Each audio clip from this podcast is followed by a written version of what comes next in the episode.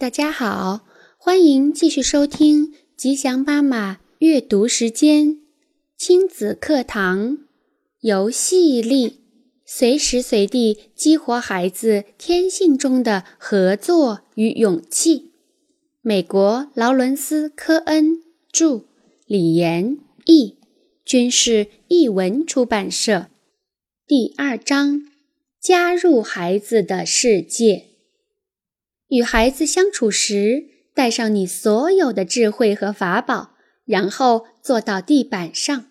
欧玛丽，八岁的杰米是我的小邻居，从他那里我学到一个很不错的游戏。杰米的小表妹每次找他玩时，他都会带他去对面的公园荡秋千。他站在表妹前面，给她推秋千。等到秋千荡回来时，他都会站在一个定点上，让他的脚几乎就碰到他的胸前。这时候，他会夸张地往后跌倒，假装跟他生气。他会站起来说：“你最好别再这样做了。”表妹会开心地大笑起来，而杰米则会耐心地同他反复玩这个游戏。为什么说这个游戏很好呢？因为它不仅包括了游戏的各种深层意义，同时还不失其趣味。两个人发生身体接触，或者差一点儿就要碰到，是一种非常有效的建立连结的方式，同时让年幼者扮演更强势的角色，能帮他建立自信。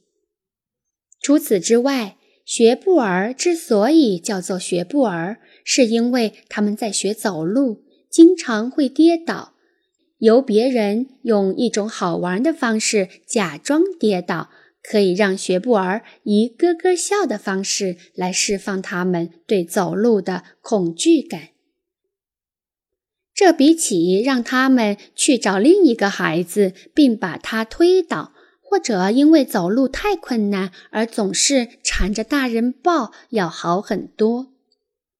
我常常把杰米作为榜样，激励自己，去想办法帮助一些孩子走出孤寂感或者无力感的困境，进入充满活力与喜悦的游戏世界。杰米的例子里，他所做的最重要的事情是。加入年幼孩子的世界，他先是把自我的身份降低了。妹妹认为怎么玩最有趣，自己就怎么玩。游戏里亲子方式所提倡的，就是父母们与所有的教育者们，要像杰米一样，充满渴望的与孩子建立连结。随时准备着为孩子献出永不枯竭的爱意、鼓励与激情。放松下来吧，心里需要放松，身体也需要放松。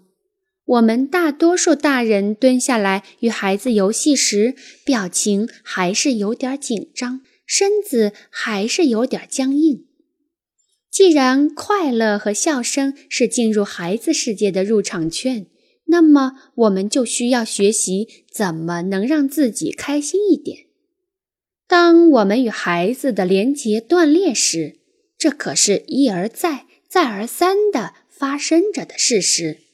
游戏是帮我们重建深层连结的最好桥梁。我们必须准备好，别无选择。